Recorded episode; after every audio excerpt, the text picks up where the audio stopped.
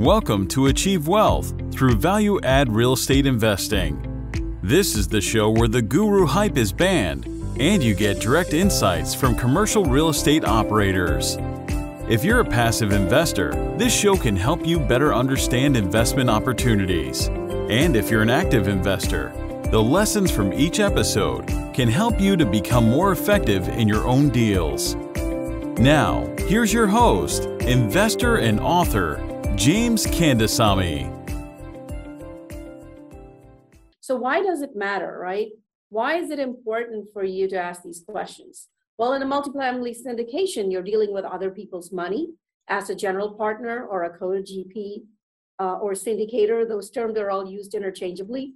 And so you have to be responsible. You are taking on a very big fiduciary responsibility when it comes to other people's money. So you need to be very careful before you do that. And as a limited partner, you worked very hard for your money. Most of these deals have a minimum investment of 50,000 or more.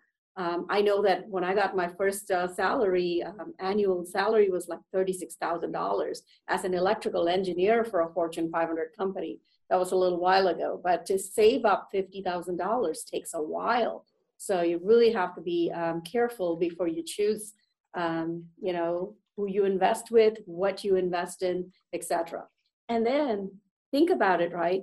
The last time that you spent um, money on buying an appliance, a car, or let's just say you were going to get a contractor, right, to do some work in your house. Let's say it's a kitchen remodel and it's going to cost you $50,000.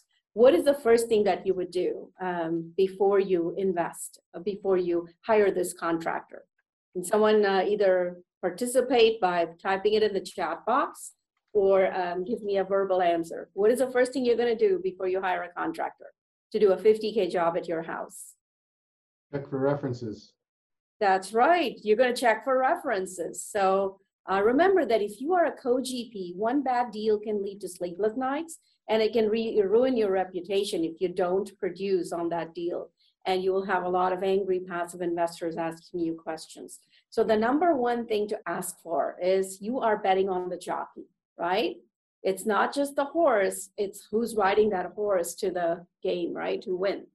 So the sponsorship team can make or break the deal. You really need to understand who is in charge because a lot of times you might come across a middle person who's a co GP just raising capital and not really involved in all of the asset management, which is basically what happens after the deal closes, right? from the date the deal closes for the next three, four, five years, who are the people in charge afterwards? They are the ones you need to go to with your questions, right? What is their track record, right? How do you verify the mm. track record? Everyone's only going to tell you about their great deals. They're going to say, oh, my deal did so well. It outperformed. Look at this. I did 3x investors' money, blah, blah, blah, right? Who's going to tell you the real truth of what actually happened in the deal? It's a passive investor. So you need to ask for references of a passive investor in each one of the deals that this sponsor has done in the past. Only then you'll know the true story of how the deal performed. If you just ask a sponsor for one reference, what are they going to tell you? Oh, talk to this person who invested in my apartment deal where I did 3x return in two years, right? Well, they're only talking about their best deal. So how do you find out about their not so great deals, right? Well, you ask for their resume.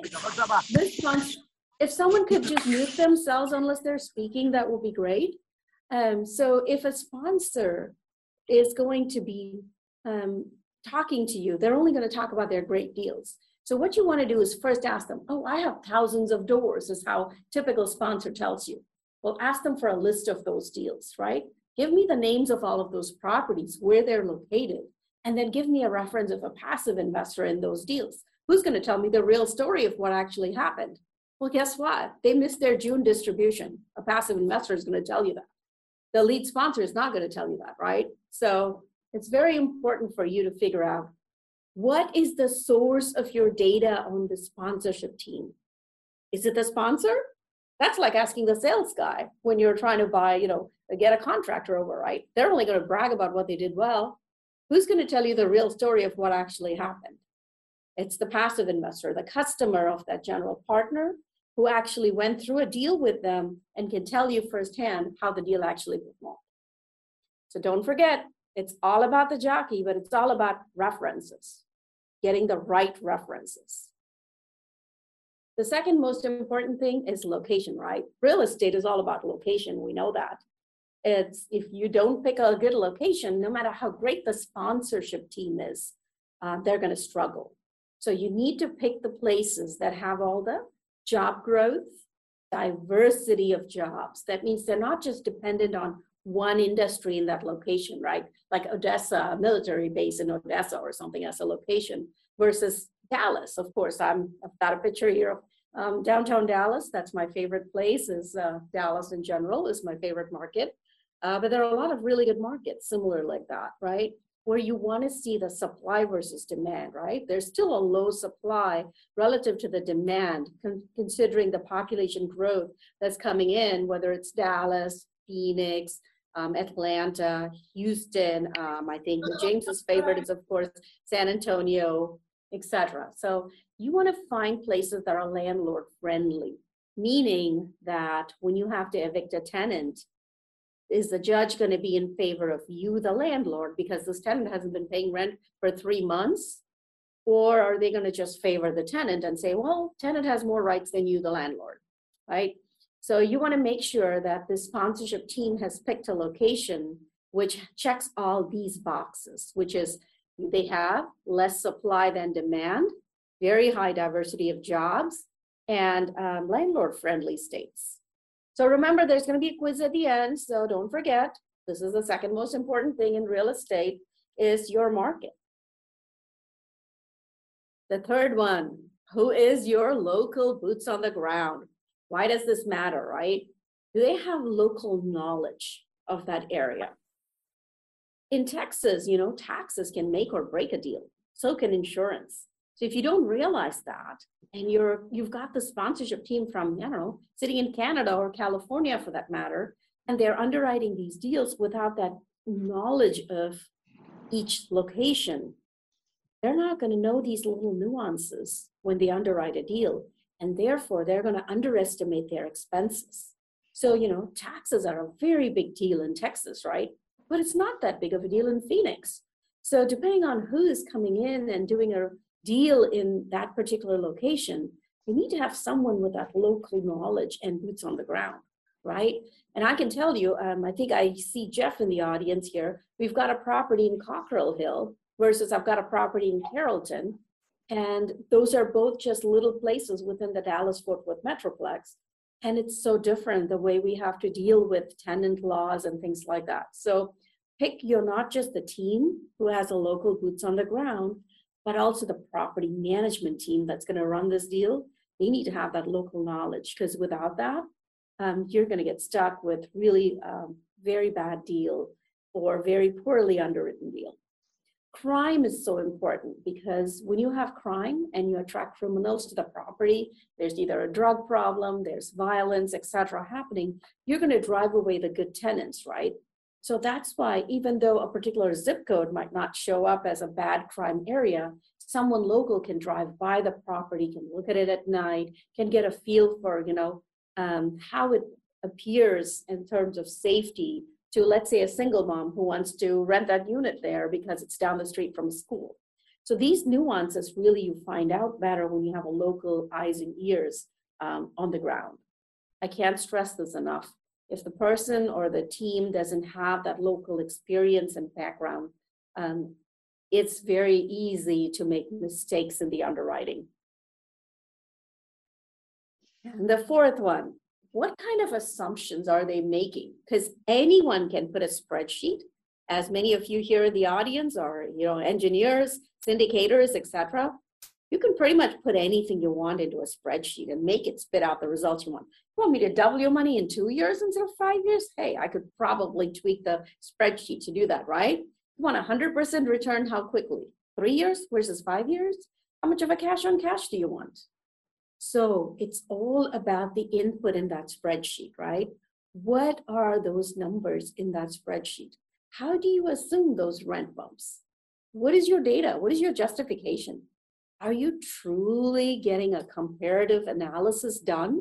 Or are you just looking at some online data and saying that, oh, there's a nice A class apartment next door to my C class property. I'm going to get a $300 rent bump because my rents are so much below the one next door to me.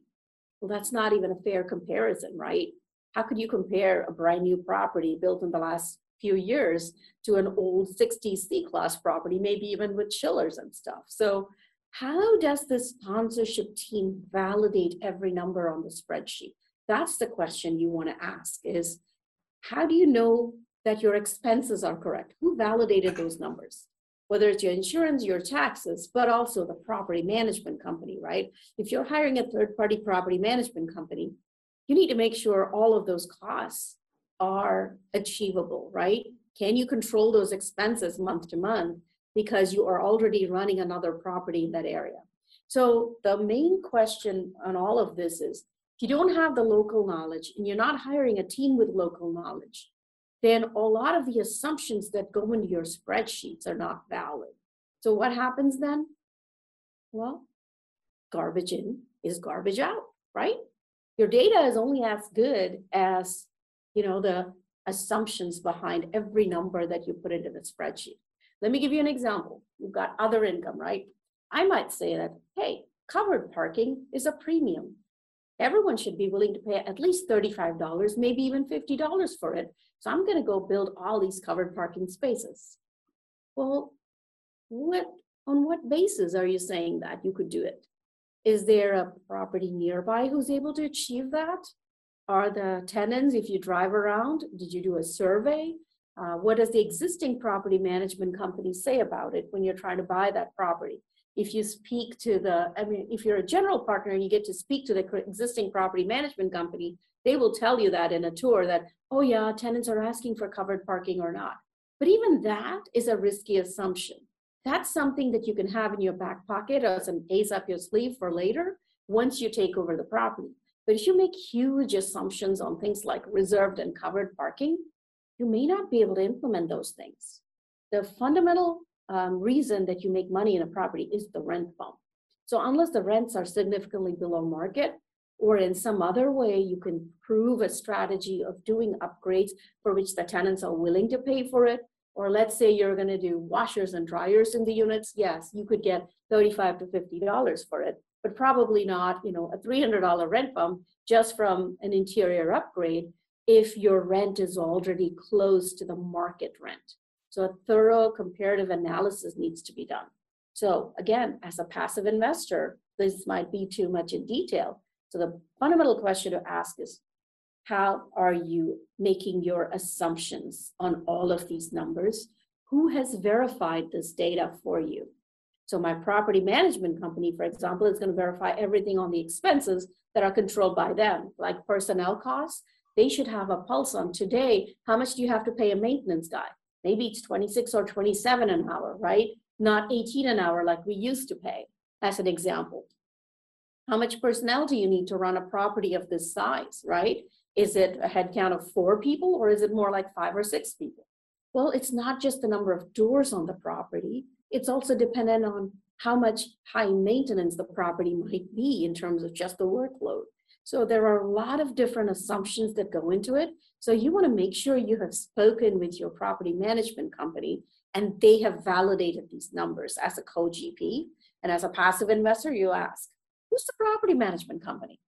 Have they agreed to all these numbers for uh, the controllable expenses? And how do you assume these rent bumps? Where's the data that supports it? Because this is everything, right? The assumptions that go into your spreadsheet. And okay, so who remembers the first one I said? Put it in the chat box or speak up. What's the number one thing when it comes to Who's the jockey? Who's the jockey? That's right. And the second one? Market. Market. The market. That's right. So the jockey, the market. What's the third one? local boots on the ground. Boots on the ground. Who's local? Are we doing remote control? It works really well for a TV, but it doesn't work when it comes to running assets, right? We want local. And the fourth one is the assumptions inside a spreadsheet. Every number has to be validated by someone else. So, for example, in Dallas with taxes, we get our tax protest company to give us a message an email where they tell us why they think this is what our tax numbers are going to be for the next two to three years. They know by county which judges and which uh, collectors are going after it for taxes. Dallas County in particular is getting extremely aggressive. Um, Johnson County is very reasonable, right? So you need to know these things by using a property management, uh, by using a tax protest company that is going to give you these numbers. Same with insurance, you need an actual insurance quote. When you get an actual insurance quote, what are some questions you should be asking? Have there been any losses in this property in the last three years? Have there been any claims filed, right? Because that's going to change that insurance number, right? As we all know from our home and car insurances, once you make a claim, you know that number is going to go up. So you want to see if you can qualify for some kind of a group rate. But these are just, you know, a few of the little things that go into every number in a spreadsheet. So people can make these spreadsheets look quite magical in presentations. And you might just as a passive investor go, oh, that deal, they're going to double my money in five years. This deal, it's only going to be a 70% return in five years. I think I'm going to go for the deal that looks better. Well, as you dig in, you're going to find out a few more things. For example, financing, right? They're going with bridge debt. Well, if they're going with bridge debt, until the day that they close, you don't really know what kind of proceeds they're going to get on the deal. Um, another underwriting I noticed has a refi plan in year two or year three. So if they are planning to refi the deal, guess what? That's a speculation. What if that year two or year three is right now, right this minute, they need to be refining their deal? What is the interest rate? It's too bad. This timing isn't great, right? So refi is always a good plan to have in your back pocket. But if you're putting it in the underwriting, and you can see it in there, that's aggressive underwriting, right? That's not conservative. So everybody says their underwriting is conservative. Ask them, do you have a refi already factored into your numbers? Because guess what? That boosts the numbers quite a bit. You add a refi in year two or year three and take cash out, that's a nice chunk of money. So you got to watch out for that.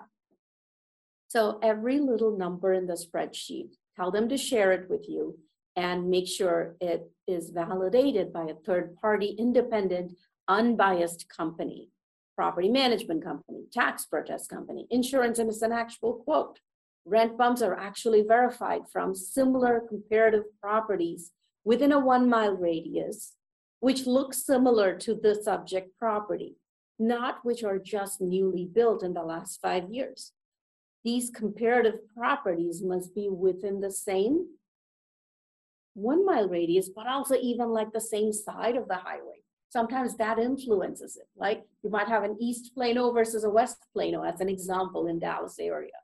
And being on one side versus the other completely influences it, even if it is all within a one mile radius. So um, there's just so many little nuances to this underwriting that um, you want to make sure this team really knows their game. And you can figure it out pretty quickly when you ask them questions. Are they able to instantly answer it or they need to get back to you because they don't know. Because you want to talk to the person who can answer these questions for you right away. Because that's the real sponsor behind the deal doing all these underwriting.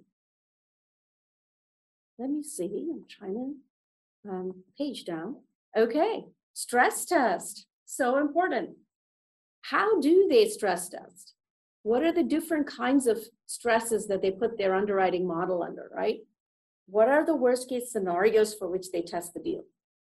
As an example, how low can you take down the occupancy and still make your mortgage payments? How high can the interest rate go if you're under bridge debt to where you don't have to make a capital call? You can still afford to make your payments. So, what are all the different stresses under which you have tested your deal and how do they perform under those different conditions? Can you combine a couple of stresses and see how badly the deal does, right? At what point can the deal not work? Okay, so what's a vacancy shock? That's 20%, 30%, 40%. What about economic vacancy? Economic vacancy measures not just the physical vacancy of people in the building, right? If you have 100 units and 10 units are vacant, you're at 90% in physical occupancy. But economic occupancy is what if only of those 90 residents, only 85 of them pay their bills, right? Five of them don't pay the rent. Then your economic occupancy is actually 85%, while your physical occupancy is at a 90%, right?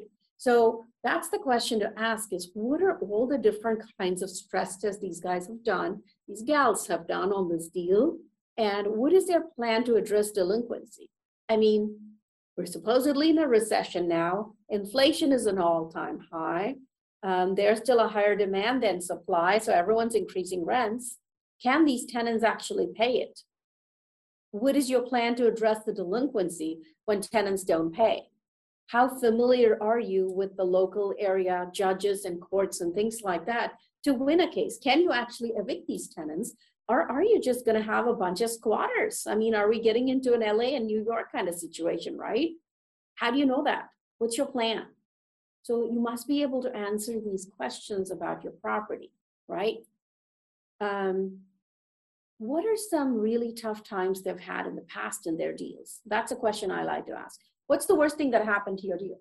So in my deal, and I think I have one of my investors here on this call, one of my deals, we had a problem where the property management company said all the right things on a weekly basis on the calls, but then the results still weren't there. They would say that, oh, five people are going to move in by the end of this month. And I would ask for those move in dates. Then I'd show up to the property like the day this tenant is supposed to move in. The unit would not be ready. Unit would be in a state where, oh my gosh, they haven't even painted it kind of level, right? So I know it's going to be a few more days. So what was happening was these move-in dates kept getting pushed out. And every time that happened, well, I'm losing five days of rent, a week of rent, two weeks of rent, etc. They'll say, oh, the maintenance guy couldn't come, or the make ready guys weren't there, etc. etc. They kept making excuses. So even though on the weekly reporting, they would say, oh yeah, we're high, we're pre-leased at 95% and 96%, but the actuals were very different. So um, that was a huge challenge. And the way we overcame the challenge is we actually had to let them go. We had to get another company with a stronger reputation, um, with whom we had references from other syndicators to say that they did a good job. So you want to ask your sponsors as a passive investor, how do they model worst case scenarios, right? Just like with basic project management you want to know your critical path, you want to model the worst case scenarios, and you want to have a workaround or a way to mitigate the risk in some way. And that's one of the most important questions to ask them. If you have already asked them the other questions, which is what?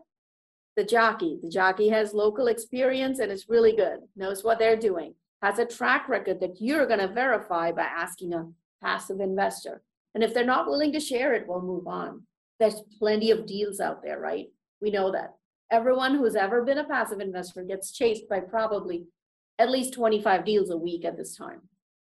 So if they're not willing to give references of past deals and passive investors, move on. The second one, the location. If it's not landlord friendly, if it doesn't have a greater demand than supply, it doesn't have a diversity of jobs, move on. There are certain markets that are very good for it, and so you want to stick to those markets. And the third one, Anyone remember?